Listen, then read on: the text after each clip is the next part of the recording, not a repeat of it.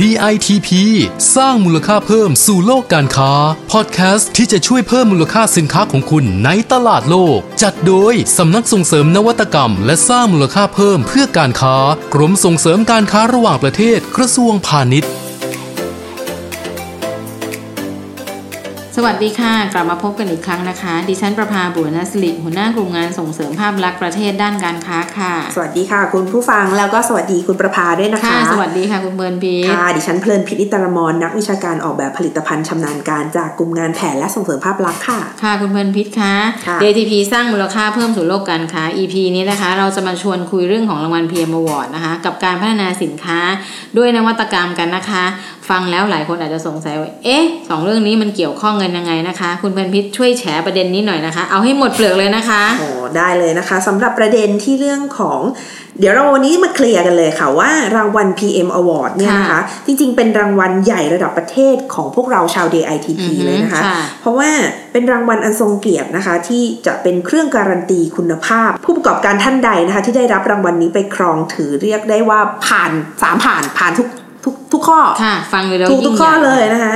ก็เรียกว่าอ่ารางวัลนี้เนี่ยนะคะ ก็เป็นรางวัลอันทรงเกียรตินะคะ แล้วก็มีการเกี่ยวข้องกับเรื่องของสินค้านวัตกรรมด้วย เพราะว่าตั้งแต่นี้ไปเนี่ยนะคะ เรามองว่าเวที PM Award เนี่ยนะคะ จะเป็นเวทีที่จะเป็นจุดตั้งต้นนะคะ ที่จะทำให้เราเนี่ยส่งเสริมและผลักดันสินค้าที่ใช้นวัตกรรม ให้เป็นสินค้าคุณภาพระดับประเทศค่ะโอ้ค่ะเพราะเราเชื่อว่ากลุ่มที่ได้รับ PM Award นี่เป็นรางวัลเรียกว่ากลุ่มหัวกะทิ ของผู้ประกอบการถูกไหมคะแต่พอเราส่งเสริมในเรื่องของนวัตกรรมไปเนี่ยจะเรียกว่าเรียกต่อยอดกันได้อย่างฉลุยเลยนะใช่คะค่ะค่ะงั้นงั้นดิฉันขอเพิ่มเติมคุณเพลินพิษนิดนึงนะคะว่าค่ะ PM Award เนี่ยหรือ Prime Minister Export Award เนี่ยนะคะมันเป็นยังไงบ้างก็คือว่ารางวัลนี้ อย่างที่คุณคุณพิษเล่าไปว่าเป็นรางวัลสุดยอดของผู้ประกอบการส่งออกนะคะ ที่รัฐบาลเนี่ยมอบรางวัลนี้ให้ค่ะในกลุ่มประเภทสินค้า ในปัจจุบันเนี้ยมีทั้งสิ้น 7 ประเภทสินค้านะคะซึ่งรางวัลนี้นะคะขอกล่าวว่า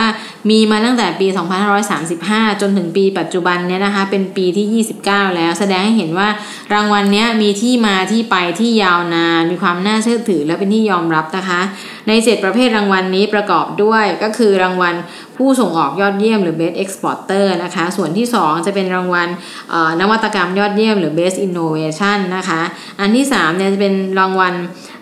ส่งเสริมแบรนด์ไทยยอดเยี่ยมหรือ Best Thai แบรนด์นะคะ อันทีสี่4 จะเป็นเรื่องการการส่งเสริมการออกแบบก็จะเป็น Best Design นะคะ อันที่ 5 จะเป็นเรื่องของออส่งเสริมบริการที่ดีจะเป็น Best Service Enterprise นะคะ แล้วก็อันที่ 6 จะเป็น Best O-Top นะคะ ก็คือสินค้า O-Top ยอดเยี่ยม และสุดท้ายจะเป็น Best Haran ก็คือสินค้าฮารานยอดเยี่ยมนะคะ จะเห็นได้ว่ารางวัล PM Award เนี่ยแบ่งประเภทสาขารางวัลที่ชัดเจน โดยแต่ละสาขาเนี่ยจะเป็นลักษณะของกลุ่มที่สร้างรายได้ให้กับประเทศในในอัตราที่ค่อนข้างสูงอะนะคะคุณค่ะเพลินพิษ ค่ะจากรางวัลทั้งหมดที่คุณประภาได้เล่ามานะคะ ของเออรางวัล PM Award เนี่ยค่ะจะมีประเภทหนึ่งนะคะ ก็คือประเภท Best Innovation ค่ะอ่า Best Innovation เนี่ยจริงๆ ก็เป็นเป็นเป็นภารกิจของของรัฐบาลนะคะที่อยากจะส่งเสริมสินค้าไทยให้มีนวัตกรรมนะคะค่ะก็เลยริเริ่มรางวัลประเภทนี้ขึ้นมาน่าจะประมาณ 4-5 ปีแล้วนะคะค่ะประมาณนั้นค่ะ Best คุณเพลิน Innovation เนี่ยก็จะมีอยู่2 2ด้านนะคะ Best Eco แล้วก็ Best Innovation ค่ะเราอยากจะเหมาะอยากจะส่งเสริมให้สินค้าไทยเนี่ยเรียกว่าให้ความสำคัญกับในเรื่องของสิ่งแวดล้อม เพราะฉะนั้นถ้าสมัครประเภทรางวัลเนี้ยก็ต้องแบบชี้แจงให้เราเห็นชัดเจนเลยว่าสินค้าของคุณเนี่ยเป็นมิตรต่อสิ่งแวดล้อมยังไงค่ะมีการจัดการมีการเรียกว่าเข้าใจในเรื่องของการจัดการสิ่งแวดล้อมยังไงค่ะอย่างเงี้ยนะคะส่วนของ Best Innovation เนี่ยก็คือว่าก็ต้องบอกมาว่า ข้อบ่งชี้นวัตกรรมอือฮึมีการใช้งานมีการมันเป็นต่อยอด innovation มีความเข้าใจในเรื่องของยังนไงวัตกรรมองค์กรยังค่ะไง อันนี้ก็จะเป็นเรียกว่าเป็นเป็นเป็นรายละเอียดที่เราอยากจะส่งเสริมนะคะค่ะแต่พอเราเรารับสมัครกันมาสักพักหนึ่งเราพบว่า ผู้ประกอบการที่สมัครประเภทรางวัลนี้ยังมีค่อนข้างน้อยใช่ค่ะใช่ส่วนค่ะหนึ่งคุณพลิอาจจะเป็นที่ว่ายังไม่ค่อยเข้าใจว่านวัตกรรมคืออะไรใช่ค่ะไรอันเงี้ยนี้ดิฉันเห็นด้วยนะคะค่ะเพราะว่าหลายท่านเนี่ยก็จะสงสัยว่านวัตกรรมมันคืออะไรอีโคมันคืออะไร ทุกคนก็จะมีความสับสนในเรื่องของของการเอ่อเขาเรียกอะไรตีความหรือว่าเข้าใจอันนี้เพื่อจะนำมาใช้ในเรื่องของการต่อยอดในการสร้างผลิตภัณฑ์ค่ะกรมส่งเสริมการค้าระหว่างประเทศก็เลยมองเห็นว่า เอ๊ะมันจะสับสนกัน เราก็เลยคิดว่าเราน่าจะต้องทำกิจกรรมที่สร้างความเข้าใจให้คนเข้าใจว่านวัตกรรมคืออะไรค่ะอีโคคืออะไร เราเอามาใช้ต่อยอดทางการค้าได้อย่างไรบ้าง เราก็เลยมีการจัดกิจกรรมที่เรียกว่าตลาดนัดนวัตกรรมขึ้นเมื่อวันที่ 1 มิถุนายนนะคะ ในปีนี้นะคะค่ะซึ่งเป็นเวทีที่นำเสนอในเรื่องของเออเอาผู้เชี่ยวชาญด้านนวัตกรรมมาเล่าสู่กันฟัง แล้วก็มีในเรื่องของเออการทำแมทชิ่งการนำนวัตกรรมมาเสนอนะคะคุณค่ะเพลินพิษก็แล้ว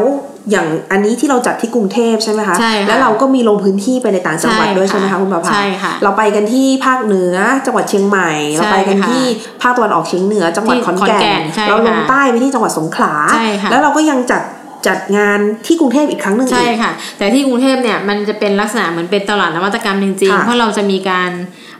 นำนวัตกรรมมานำเสนอค่ะทางออนไลน์ให้ให้ทุกท่านได้เห็นนะว่านวัตกรรมตอนเนี้ยที่มันสามารถจะอยู่ในเทรนด์ในเรื่องอย่างเช่นเรื่องสุขภาพ อันนี้ออกไปให้คนเห็นค่ะนะคะแล้วก็มีผู้เชี่ยวชาญอีกหลายคนมาร่วมเสวนาหรือพูดจาให้ให้เราใช่ค่ะเข้าใจวันนั้นดิฉันได้มีโอกาสได้ได้ร่วมฟังอยู่นะคะค่ะเพราะว่าค่ะตอนนั้นเนี่ยก็คือมีการถ่ายทอดสดผ่านช่องทาง Facebook นะคะค่ะแล้วก็คุณประภาเองก็เป็นหนึ่งในวิทยากรด้วยก็นิดนึงใช่ไหมคะนะคะคุณเพลินพิษวันนั้นเนี่ยเราเราเชิญเอ่อหน่วยงาน หน่วยงานด้านนวัตกรรมทางวิทยาศาสตร์ใช่ใช่นะคะค่ะมีมีทางสถาบันววค่ะมีเอ่ออุทยานวิทยาศาสตร์จากจังหวัดสงขลาใช่ไหมคะเราก็มีตัวอย่างของผู้ประกอบการนะคะที่เป็น best practice จากค่ะเป็นเขาเป็นผู้ที่ได้รับรางวัล PM Award แหละ แล้วเขาก็เป็นผู้ประกอบการที่นำเอานวัตกรรมมามาใช้พัฒนาธุรกิจค่ะแล้วก็สร้างความแตกต่างได้รับการยอมรับจนกระทั่งได้รางวัล PM Award วันนั้นเราเรามีเอ่อบริษัทคีนใช่ไหมคะคุณใช่ประภาค่ะแล้วก็มีทางโทฟุซังใช่อะก็ทุกใช่ทุกคนนี่เรียกว่าเป็นเอ่อผู้ที่ประสบความสำเร็จแล้วล่ะ แล้วก็วันนั้นจากการได้ฟังเนี่ยมีไอเดียหนึ่งนะคะที่ท่านอาจารย์ผู้ทรงคุณวุฒินะคะค่ะท่านอาจารย์บัณฑิตจากมหาวิทยาลัยศิลปากรเนี่ยค่ะเขาได้เล่าให้เราฟังว่าผู้ประกอบการหลายคนบางครั้งยังรู้สึกกลัวยังไม่เข้าใจค่ะรู้สึกนวัตกรรมยาก เขาบอกเลยสอง step ของนวัตกรรมมันมีสองแบบจากค่ะการที่เขารู้มาทั้งหมดแล้วนะคะเขาบอกว่า step แรกของการพัฒนาธุรกิจเนี่ยค่ะ ใช้วิธีแบบ CD อือฮึ Copy and Develop ค่ะก็คือใช่คุณค่ะทำธุรกิจใช่ไม่ว่าคุณจะทำอะไรก็แล้วแต่นะ คุณอยากทำให้มันดีขึ้น คุณไปดูเอาเลยว่าอะไรที่มันดีกว่า คุณเอาค่ะเขามาเลยแล้วคุณมาทำ Copy อะ Copy แล้วพัฒนาไม่ใช่ Copy เพื่อจะเป็นเหมือนเขาใช่ Copy ใช่แบบเขาแล้วมาเป็นแบบของเรา copy and develop copy ใช่ค่ะ develop เขาพูดมันไม่ได้ผิดที่จะก๊อปปี้ แต่ก๊อปปี้แล้วเราต้องทำให้มันเป็นของเรา ใช่ ให้มันอ่าดีขึ้นให้มันไม่เหมือนดีเดิมขึ้นไม่เหมือนค่ะเดิม เพราะเราทำไม่เป็นเราก็ใช่ก๊อปปี้เขามาก่อนมีค่ะตัวอย่างแบบอย่างถูกไหมคะค่ะอันนี้คือ step แรกแล้วก็ทำทดลองไปเรื่อยๆเขาก็พูดว่าแล้วเดี๋ยวมันจะมี step ที่ 2 ก็คือใช่ค่ะ RD RD คือ Research and Development ค่ะพอเราทำเราพัฒนาธุรกิจของเราแล้วเราเจอช่องว่างเราเห็นอ่าช่องทางใหม่ๆ เราจะเข้าไป Research เราจะเข้าไปวิจัยค่ะเราจะเข้าไปหาน่านน้ำใหม่ค่ะๆและเราก็จะเข้าสู่สเต็ป RD ค่ะ RD เนี่ยมันจะค่อยๆ พัฒนาแล้วจนกระทั่งเราได้เป็นมีนวัตกรรมเป็นของเราเองใช่ไหมคะคุณแบบค่ะนั่นเลยค่ะ เพราะฉะนั้นเนี่ยนวัตกรรมนะคะ นอกจากจะต้องผ่านกระบวนการต่างๆ ที่ทางคุณเพลินพิษเล่าให้ฟังแล้วนะคะค่ะคุณผู้ฟังดิฉันอยากจะเรียนว่า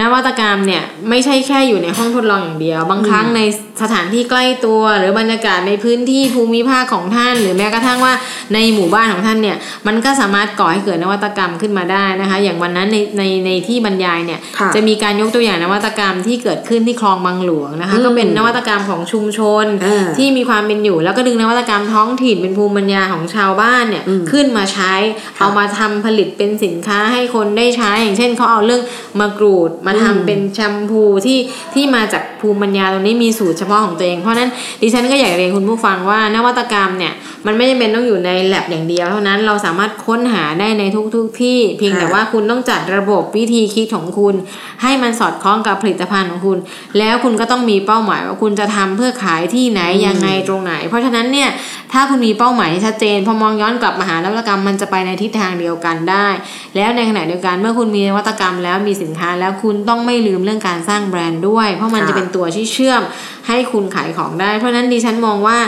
ในการอ่าจัดกิจกรรมในวันที่ 1 มิถุนายนนี้เนี่ย มันเป็นประโยชน์อยากให้คุณผู้ฟังหลายท่านลองไปอ่าศึกย้อษานฟังดูย้อนฟังไปดูลองฟัค่ะงคุณดูวได้วิทย์ใช่ได้ค่ะในอ่าเว็บไซต์ของเรานะคะ datp-design.com เนี่ยคุณจะเห็นเลยว่าวันนั้นเกิดอะไรขึ้นนอกจากจะเห็นอ่าเรื่องนวัตกรรมที่ดิฉันกับคุณเมือนพิษเล่าแล้วเนี่ยมันยังมีตัวอย่างนวัตกรรมจากมหาลัยเกษตรมาให้เห็นด้วยสามารถอ่านำเสนอเพื่อให้คุณเอาไปต่อยอดในนวัตกรรมของคุณเองก็ได้นะคะใช่ค่ะก็จะเห็นได้เลยว่า วันนั้นเนี่ยมันเป็นภาพที่เป็นความร่วมมือใช่ของทั้งค่ะหน่วยงานวิจัย สถาบันการศึกษาค่ะผู้ประกอบการ SME ที่เขาเข้าใจแล้วเอามาค่ะใช้นะคะค่ะเพราะฉะนั้นวันนั้นเนี่ยเรียกว่าห้ามพลาดเลยถ้ามีโอกาสใช่ให้แวะเข้าไปใช่ดูนะคะค่ะใช่ค่ะก็ที่เล่ามานะคะ ก็เป็นกิจกรรมส่วนหนึ่งนะคะ ที่กรมส่งเสริมการค้าระหว่างประเทศเนี่ยนะคะ จัดขึ้นเพื่ออยากที่จะส่งเสริมให้ผู้ประกอบการส่งออกไทยเนี่ยนะคะค่ะมองเห็นถึงแนวทางแล้วก็โอกาสอือฮึในการพัฒนาธุรกิจอย่างมีเป้าหมายนะคะ ไม่ว่าเป้าหมายของคุณจะเป็นยังไงนะคะวันหนึ่งนะคะถ้าทำได้สำเร็จเนี่ยคุณอาจจะมาร่วมเป็นส่วนหนึ่งของเรานะคะในเวที PM Award ได้นะคะ อยากประสบความสำเร็จในการทำธุรกิจส่งออก หรือว่าอยากพัฒนาผลิตภัณฑ์ด้วยการค่ะใช้นวัตกรรมเนี่ยเรา DITP นะคะพร้อมที่จะให้คำแนะนำให้คำปรึกษาในทุกๆเรื่องนะคะ เรามีสายด่วน 1169 นะคะ ก็สามารถโทรเข้ามาสอบถามได้ค่ะค่ะ นอกจากนั้นนะคะดิฉันก็อยากจะฝากว่าให้คุณผู้ฟังเนี่ยลองไปวิเคราะห์ตัวเองพี่นาตัวเองว่าเราเนี่ยเหมาะกับนวัตกรรมอะไรไปศึกษาค้นคว้ามาแล้ว เจอนวัตกรรมแล้วเจอสินค้าของตัวเองแล้วมาปรึกษาเราก็ได้นะคะ ว่าท่านควรจะเริ่มต้นทำยังไงนะคะ แล้วอยากจะบอกว่าถ้าอยากรู้ข้อมูลดีๆ ว่าเรื่องนี้จะทำยังไง จะสร้างมูลค่าเพิ่มให้สินค้าตัวเองได้ด้วยนวัตกรรมอย่างไร หรือว่าไอเดียสร้างสารรค์แบบใหม่ๆนะคะ ก็ต้องมาฟังกันที่นี่เลยนะคะ ฝากกดติดตามกันด้วยนะคะ จะได้ไม่พลาดกับ EP ใหม่ๆสำหรับวันนี้เราสองคนต้องลาไปก่อนนะคะ สวัสดีค่ะ DITP สร้างมูลค่าเพิ่มสู่โลกการค้า ติดตามข้อมูลข่าวสารและกิจกรรมดีๆ เพิ่มเติมได้ที่ www.ditp-design.com หรือสายด่วน 1169